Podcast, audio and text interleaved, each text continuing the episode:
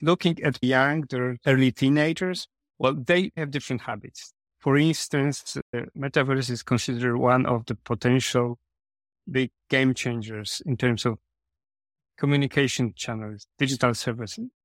But metaverse is something should be regarded as potential changes for payment industry, for finance industry. When you look at all these young generations, they spend time in platforms, Roblox or Minecraft or Fortnite. Not that much play games, but also to meet, to interact. If metaverse will be another channel that's going to be important for this new generation, and they're already doing it. So maybe they'll be buying things in that metaverse.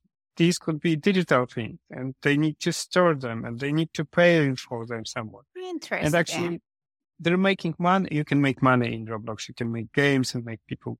There's a creator economy. So it's like there's going to be economy inside these metaverse platforms. And if there's economy, guess what? You need financial services. Hi, everyone. Welcome back to Purpose Driven FinTech Podcast, where we learn how to build FinTech products with customer and commercial impact because we're on a mission to eliminate financial stress. Thanks to every single one of you that comes back every week to listen, learn, and get inspired. My guest today is Pawel Stezycki. Senior FinTech and Banking Consultant at Netguru. We talk about the future of FinTech in 2030. We first set context on the how to go about thinking about the future. We discuss how to go about finding underserved needs. We then go deep into what he sees as the top three opportunities banking in Middle East and Africa, SME banking, and the alpha generation. Yes, the teenagers of today are the customers of tomorrow. But guess what? A seamless banking app will not be enough for them. The big bet is they will hang out in the metaverse, but it's a new place to hang out. And as such, payments and money movements will play a big part. We then finish with how to create differentiated propositions and a different approach to solving diversity issues that I loved. So if you enjoyed the episode, it could mean the world if you give it a follow, subscribe, like, uh, share, DM me, you know. Thank you. Let's go into it. Hi, Pawel. How are you? It's awesome having you in the show. Really excited for our conversation. Thanks. Thanks for having me here. I'm also looking forward to it.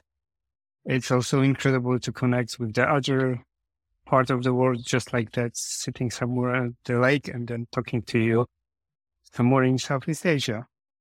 Yes.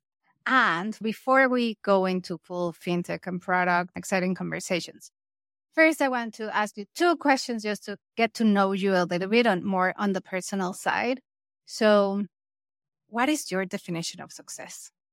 So, uh, I, I, guess that's personal. So, personally, mm, I would say that success is being all over in the areas that I consider important. Like, you know, sometimes with teams, you build a radar of skills for people in the team. So my mm-hmm. definition mm-hmm. of success would have would be uh, to have this radar covering pretty large area, right? So some people define success as being extremely successful in one area and they're probably best on the planet doing that. I would say having a right balance, life, work, people that I like to do, more or less changing that. So yeah, controlling that radar of your personal and business career, that would be a success. Yes, it's important that it's not just career, it has to be personal life too. So, talking about careers, if you look back at your career, what is the advice you wish someone gave you at the beginning of your career? Yeah, I, I wish I talked to people who are much older than I was back then. For some reason, I would mostly talk to pe- people being pretty much the same age as I was, which doesn't really make makes much sense because talk to people who have more mm-hmm. experience. I wish I, I got this advice to focus on industries and uh, jobs and opportunities that have a good future ahead. If you look at the industry that's growing in five, ten years time, bet on it bet on the industries that will support your growth because they're growing too. That's the best advice I would say we can get. I know some people mm. who get too focused on industry which is stagnant. And then it's really hard to achieve there. And talk to the older yes, ones, true. not the people okay. in your age, because they haven't seen what lies in front of you. Yeah, I like that idea because exactly people have, it may not be the exact term, same trajectory, but they have lived more, have more experience, more perspective. So that's very helpful. Okay, so let's get into the conversation. This podcast is about purpose and product, making impact, basically. In your opinion, how can we ensure that we as fintechs build an industry where we have more impact?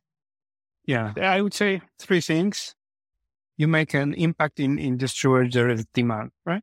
So um, there are countries and areas in the world when there is still a huge demand for services. You get underserved customers. There are pain points, you know, needs that needs to be solved. So go there and you'll make an impact. I mean, go into the, the areas where they need you, right? Obviously, then you make an impact. So that's the mm. first hmm. one. Consider where there are underserved communities, right? Look for um, partnerships and growing together, not necessarily as there because people don't need fintech. They need to get to save money or to make a payment or sometimes to buy things, right? So consider partnerships and that's good with open finance becoming more and more of thing. So grow together with partners and then hopefully look in longer perspective because in the longer perspective, there might be a bigger impact. Sometimes fintechs, they are too focused on this one year short perspective and they go go go up fast and then they go down and then they go up. So maybe less of a bumpy road, down. more consistent growth. I love that as a concept. And I think it's like you nailed it. It's a good point. We as fintechs are focused on the short term because we need to survive. Yep. So maybe a little bit of perspective into long term thinking will also help the industry. but it doesn't take away the fact that we need to survive. so, but it's a good challenge for all of us. So, let's go back to you. How did you get into product and how did you get into Netguru? I guess it's a longer story, but it started uh, with research like more than 15 years ago. I would work in research, but uh, like a proper research. You know, the user, te- not so much user testing back then, but exploring products, market segments, mostly with new technologies. So for instance, we would test digital TV before there was Netflix, right? So we would test, we would actually test the contactless cards, which was kind of funny because no one used contactless 15 years. Talk to the users. We would uh, work with Visa and then get feedback from people who started using cards and they didn't want that. I mean, why should we use that contactless? Maybe I can use the, the pin pads put in the code. So that's not me. That's, you know, listen to the users, but then consider hey, their understanding. Maybe uh, you need to filter what they say to, to consider the bigger picture, right? If I would ask users, do they want faster or more convenient mm-hmm. payment? Yeah. Do they want contactless payments? Well, why should I? And so I started with research. Then I went to yes. research in, in R&D with Citibank for some time where we worked on new mm-hmm. products for Citi. And then I moved more into not only research, but also design, product design. Uh, I, I set up a lab, innovation lab in a Polish bank, and we would test and design new products for different markets, not only Poland. Work with mm, trying to innovate in number of ways to add value to the product in consumer or SME banking. And at mm-hmm. some point, I moved on to digital uh, consultancy, which is Netguru mostly, where I support products for clients all over the world, mostly in EMEA, where we design, help to create digital products, apps, or neobanks or payment solutions, or also like we also do for retail. Sometimes there is a retail component in the in a financial component in retail. So long story short, it started with research when I had research. design and product design. And right now I'm working in an IT consultancy.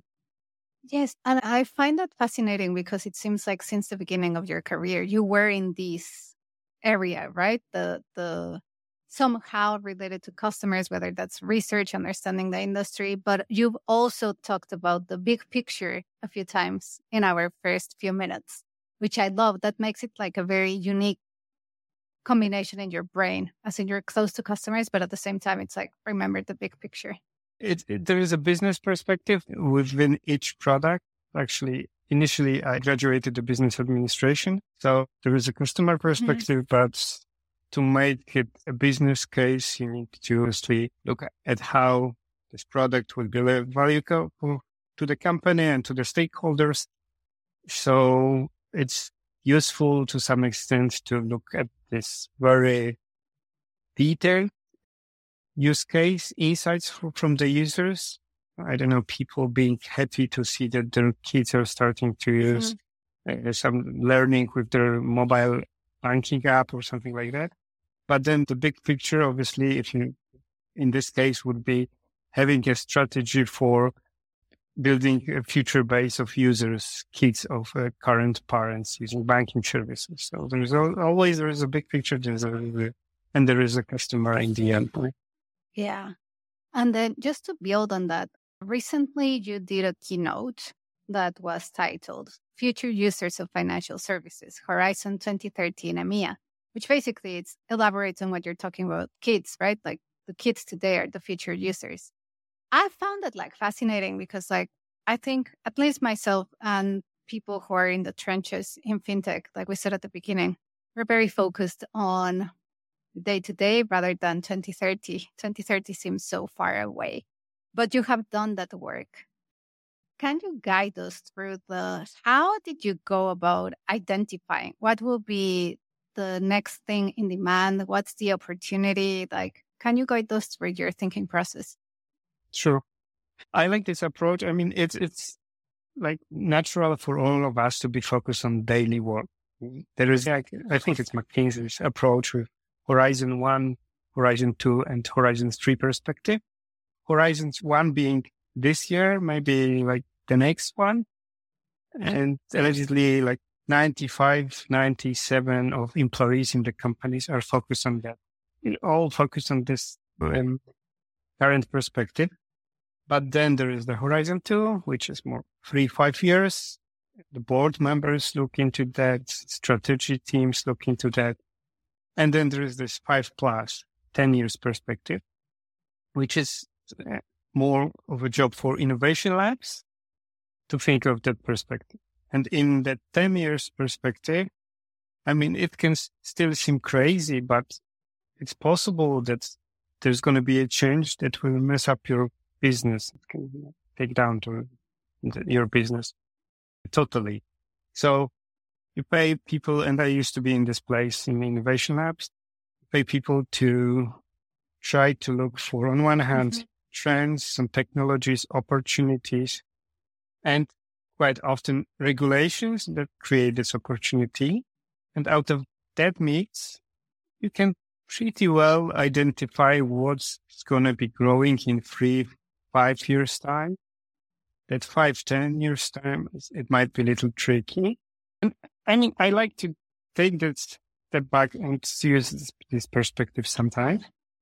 And couple of uh, sources of information, number of renowned consulting companies provide you with these reports. Obviously, some of that is overestimated, but if you look on the whole, has some pretty obvious markets uh, perspective considering demand, changing regulations, you can make safe bets that some things will grow in one, way or the, uh, the other. For, for instance, take this something I call that it's going to be SME inclusion in developing countries. I mean, you have entrepreneurial people all over the world, everywhere. some people just, they have this sense, uh, drives to make business better. If you provide them with funding, with financing, they will grow their businesses, which makes total sense both for them yeah. and whoever is providing them the money. It's a question, obviously, which of the people are worth Mhm. to be provided with the money. But we'll have more tech for that. We'll, we have more, we're betting, getting get better and better with data. There are uh, growing economies and some of them are huge, like in West Africa, in India, in Pakistan. Like people there will look for financial services. And plus, on top of that, governments make it more Mm. Feasible to build new financial services. So if you combine the, all these uh, trends or changes, it's pretty safe bet. We see more and more companies offering SME solutions uh, to clients, to people in this country. And like I said, digital consultancy and Netguru of early startups, we also see that demand, you know, rising. So this also helps me to make a judgment. So yeah, a couple of perspectives and trying to you know, make a sense of these data sources. Yes, and I like that, especially like you touched on different pain points as such. You touched on SMEs and you touched on Africa. Then the other day that we spoke, we you talk about the younger generation. So what do you think? Let's go through each of them. I would love to explore Mhm. like the pain points that we should be thinking about now for each of these segments that are now underserved as such. So let's start with the Middle East and Africa. What are the pain points that you see uh, that are underserved that something like Open Finance can help with? I mean, there are many countries, they, they differ, but in very general, I would say that this thing that I mentioned, having underserved communities, not even a pain point, you're losing the opportunity to leverage all social groups to provide them with means of storing money safely, right? Uh, the cost of payment is high. Cost of sending money abroad is super high. Uh, so it's even more than a pain point. It's a major problem. And some of these countries are uh, trying to tackle that or even more to enable access to banking services, data services. You had the podcast a few days back on open finance and it was great to listen to it and, and have it explained. So the open finance is also about making data available to build new services. And it's an opportunity, especially, I guess, in Saudi Arabia. They're pushing really hard on that to make finance, financial services available to other companies, to fintech, to startups, to developing economies. So I would say that it's not that much of a pain point, but the is that if it's cured, there's going to be room for growth. Right? So right now, companies cannot access fully financial services and they're limited and the cost of them is high. If they're able to unlock it, well, economy will thrive, new companies will uh, be set up and will leverage. Underserved communities, as I said, that's it's also a moral issue because if you think of the people who don't first place they have little money but then on top of it they are not able to store this money securely especially in some countries it uh, also impacts women like for instance in pakistan i think that one in 20 women has access to financial services this means that 19 are dependent on Wow, someone that else is that's huge. Like- to, to have an account where you can safely store your money, right? So if you cannot safely store your money, then you just, will just ask your husband or you need to hide that somewhere. So yeah, yes, try to- impacts- save some money, but then there is a risk that can be easily taken away from you. So underserved communities, they exist uh, in, in number of places all over the, the globe. And it would be great to have that solved. It's improving. A few years back, I think the data was about 2 billion adults uh, without access to like a safe bank account. It's been decreasing, but it's still like more than a billion. Yeah, it is just a big problem, but fintechs are solving that, right? If you look, you know, in many countries, uh, that progress is driven by fintechs. I see that in Africa, where fintechs are improving the access to financial services for different communities, which is great. I mean, they still make money on it. It's business, but it's also big picture. I would say is positive. Yes. So I, it's like just to build on that, or maybe like to change the topic a little bit. The other area that we discussed, and I am not knowledgeable about, I don't have teenagers to look after. But then we were talking about your kids the other day, and we were like, hey, the Roblox generation, hey, the alpha generation. And we need to start thinking about them now for when they are like old teenagers slash early adults. What can you tell us about them? I've learned that future generations, they're way more open to new things that we will deliver, create, and build. So it's always good to have them as, a, well, to some extent, North Star, what's going to be in demand in the future. Like if you look at you know, general products or Snapchat, TikTok, these apps started initially with more of a younger generation and then expanded to some extent. I mean, um, I'm still avoiding TikTok, but it's, it's probably in the lower age groups, but it's a great place to start that young generations. And in banking and fintech, it's even more of that because there is a moment where you need to start using financial services sometime in your life. Like if you're eight, ten years old, you don't use much of financial services. Although banks have quite recently uh, noticed that it's an important segment both for the future and for the parents, those banking parents app. But that's about trying to engage kids in a similar way as they as it used to be in the past. Let give them a banking app. They're gonna be doing the banking as their parents were. Maybe we can have this fancy little animals or Pokemon or something like that, so they enjoy it again. Uh, which is totally fine, but there's going to be also something different. Each generation should surprise us. And looking at people who are called, uh, right now, sometimes called alpha generation, really young, they're early teenagers, well, they have different habits. For instance, uh, metaverse is considered one of the potential big game changers in terms of communication channels, digital services.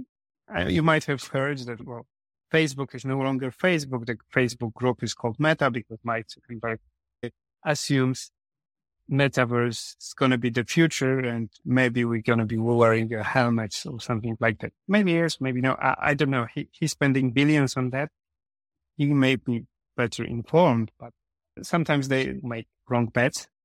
But that metaverse thing is something I consider should be regarded as potential changes for payment industry, for finance industry.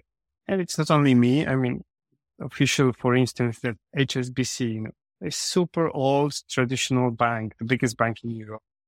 They have this Horizon 3 perspective, five, ten years.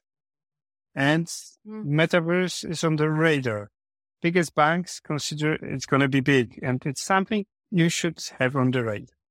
Now, why is that, right? Then when you look at these young generations, then they spend time in platforms Roblox or Minecraft or Fortnite. Not that much play games, but also to meet, to interact. So I had this, I'll share a story with you. So when, once I, I went to my daughter's uh, room to, to get something and I see she's spending time in Roblox. That's like Minecraft or something like similar, an environment when you use avatars to interact with other people and they're having a bonfire. Yeah. And I was like, what are you guys doing? Like, it doesn't make sense. You, so it's you, a bonfire you, of avatars. Yeah, amateurs sitting around the fireplace and having this grilling uh, sausages. And I asked her, like, what are you doing? Who are you sitting there with?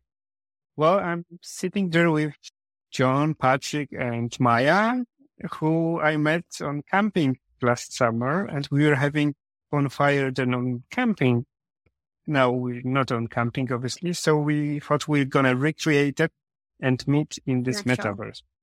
So if you think of it, like, if this happens and people get used to combining interactions as we do with social media, right? We met in person, we had a peer, but then we keep contact on LinkedIn. So these channels interact. If metaverse will be another channel that's going to be important for this new generation, and they're already doing it. So maybe they'll be buying things in that metaverse. These could be digital things, and they need to store them, and they need to pay for them somewhere. Interesting. And actually, they're making money. You can make money in Roblox. You can make games and make people. There's a creator economy. So it's like there's going to be economy inside these metaverse platforms. And if there's economy, guess what? I need financial services. So that can be a thing. Of course. So talking about those economies within the platforms. So uh, who could sell the services and what type of services could they sell? What's your view? Well, the big uh, question is if this platform is an open economy or a closed um, economy, because we can oh. have a model yeah, where you just have to pay for everything and it's closed. The company can control the, mm-hmm. uh, the money, the coins or whatever it's used. Or it can be open. So it's interchangeable. You can buy, for instance, clothes in one, uh, create things or digital clothes, clothes or uh, any type of assets in that platform game. And then perhaps you can trade it outside that game. So I would be selling to you uh, shoes you could use in Roblox that I've created and I would be selling them here. Or Nike could be selling shoes that would have digital twins. You would be buying your running shoes, but also a shoe wherever it comes. So that could be interesting. What we're saying is in a distant future, let's say five to 10 years time, instead of me recording the podcast like we're doing, we could meet in the metaverse. And then I could buy my outfit for the metaverse. And then not only I could do that, but let's say if I buy that blouse, I could buy the digital twin of the blouse so that I can wear that in my interview. That's kind of cool. Yeah, maybe it's will start I don't know if the other way effective and if it's cost effective, but it's kind of cool. What do you Plus, mean the other if, way? I mean, because initially I've been thinking that you'll be buying proper shoes and then getting like a digital twin of the, these shoes, but maybe it's going to work the other way around. You'll go, we'll go meet on this interview in the metaverse and uh, I'll consider getting a new shirt for that interview. And I'll buy it in the metaverse. The next week, a real one will come to my apartment uh, by mail, right? Yeah. Oh, I love that. Yeah, you just expanded our brains. Thank you, Pawel. okay, so that was about the future of financial services and some things that we need to think about. Let's move a little bit towards product leadership and product culture as such. We people in product, we know that building a feature or building an app is not enough. We need to build something that's different and something that gives us a competitive advantage. Can you expand? Like, what is your way or your process of finding what is that competitive advantage? So, having uh, that background I mentioned in research, I would say I'm um, I'm, I'm pretty heavy uh, leaning on the research methods to look for competitive advantage. So what are the expectations? What areas are covered by players on the market? And then looking for um, free spots and opportunities that, you know, that you could try to address. But saying that, I also want to refer back to what I mentioned about reading what the users want, not necessarily directly what they want, but finding the the bigger value behind what they're asking for. So as I mentioned, not necessarily they will tell you about the contactless payments. It's up to you to build that solution, but they want fast and uh, safe, secure ways of paying. So you can achieve that in a number of ways. And finding that competitive advantage is on one hand, being able to listen to the users, not necessarily directly, but what's under, underlying needs they have. And then making this creative, great part of the job descriptions that, that we do, creating product, being creative and finding a way, technologies to address that client demands, client need they match. Thank you, Pawel. As product people, like one of our jobs is to create a culture of innovation, to come up with new ideas, different perspectives, to be open minded. How do we go about creating that culture and creating that mindset across the organization? What's your secret sauce?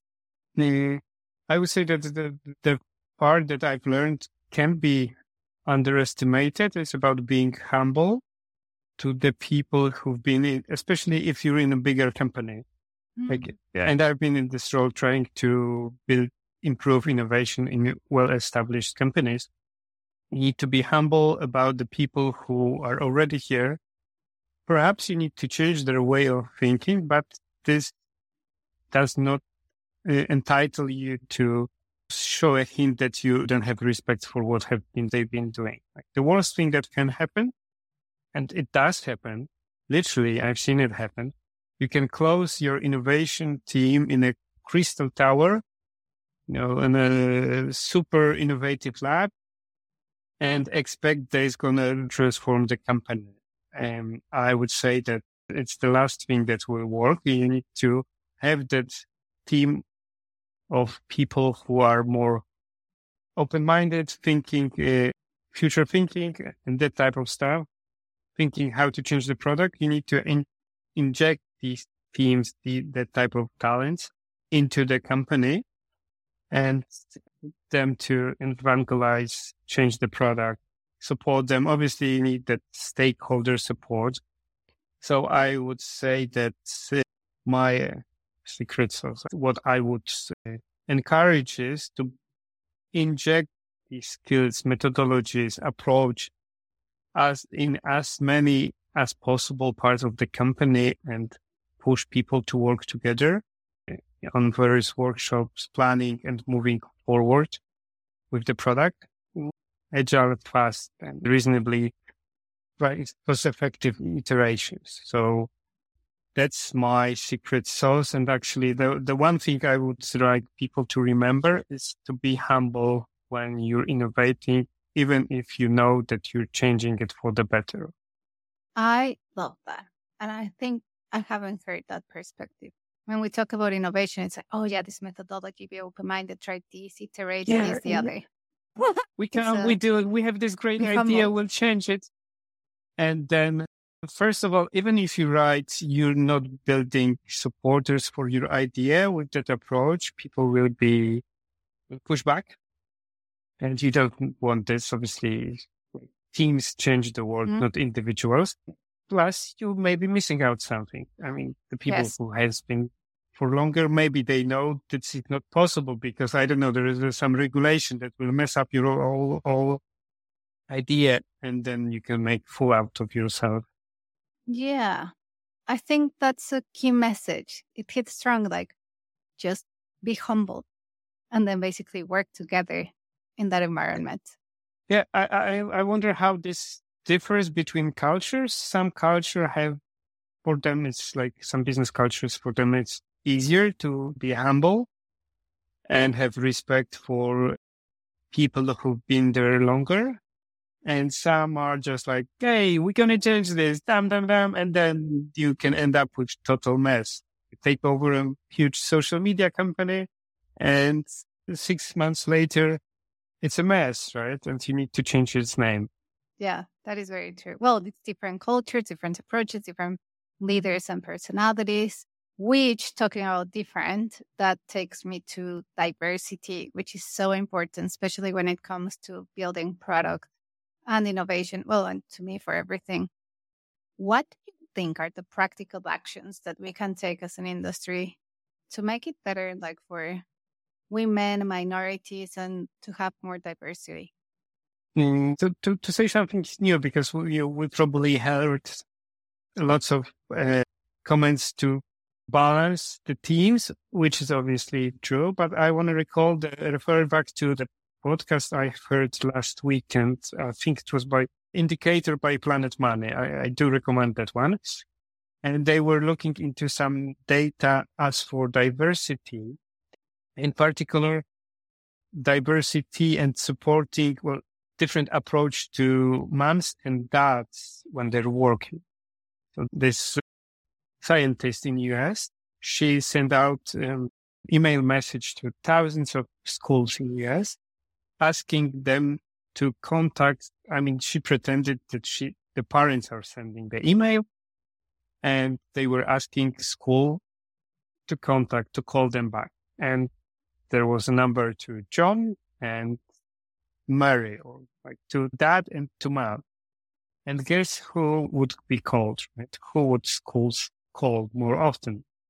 Yeah. So what, mm, it turned out that I think 40% of more often mom would be called. And they, uh, they pointed out that moms get distracted more often in, by the system. And also like for dads, it's easier to work professionally and have kids because they have fewer distractions. And it's so I would say maybe adding something new to the diversity discussion. Uh, consider like, aren't you treating dads in your company in a different way that you're treating moms in your company? Yeah. Maybe you should. I mean, I've been making that mistake with some of, of my friends. Like, mom, okay, maybe you want to take, go home early and take care of your kids. But I would never ask that. Uh, well, maybe I would now, but I, would not be fair with my colleagues who have kids, and I would not think of them like that. You're adult. Maybe you want to go home and take care of your kid. So, yeah, parenthood is something that may make a difference, and maybe it's good to consider when you're planning your diversity approach. I absolutely love that approach, Pawel. Thank you. I think it's a very practical thing to do. Reconsider your parenthood approach in the workplace and how you treat women and men different because of gender when it comes yeah, to parenthood slash motherhood. That's a big, I mean, big lesson. They both have kids usually, right? A mom and dad in most of the cases. So both of them yeah. be treated the same way. Yes, I like that. Thank you. So it's been a fascinating conversation. Thank you so much for your time, Pawel. Where can we find you and Netguru? Well, as for Netguru, we have a great website and it's the best place to learn what we are doing. For myself, the best way to find me is obviously LinkedIn. I try to make it interesting, share some thoughts and about technology, financial services, but not in a boring way. So every couple of days, I share some posts, sometimes articles. Please follow me. Let me know if you like to reach out or uh, have some questions. I love meeting people um, in social media on LinkedIn and, and having some discussions. Awesome. Thank you, Pawel. And I'll definitely add all your details in the show notes so people can reach out and ask more about alpha generations, the future of banking in 2030, motherhood and parenthood, how we change that, and product in general. It's been a pleasure, Pawel. Thank you so much.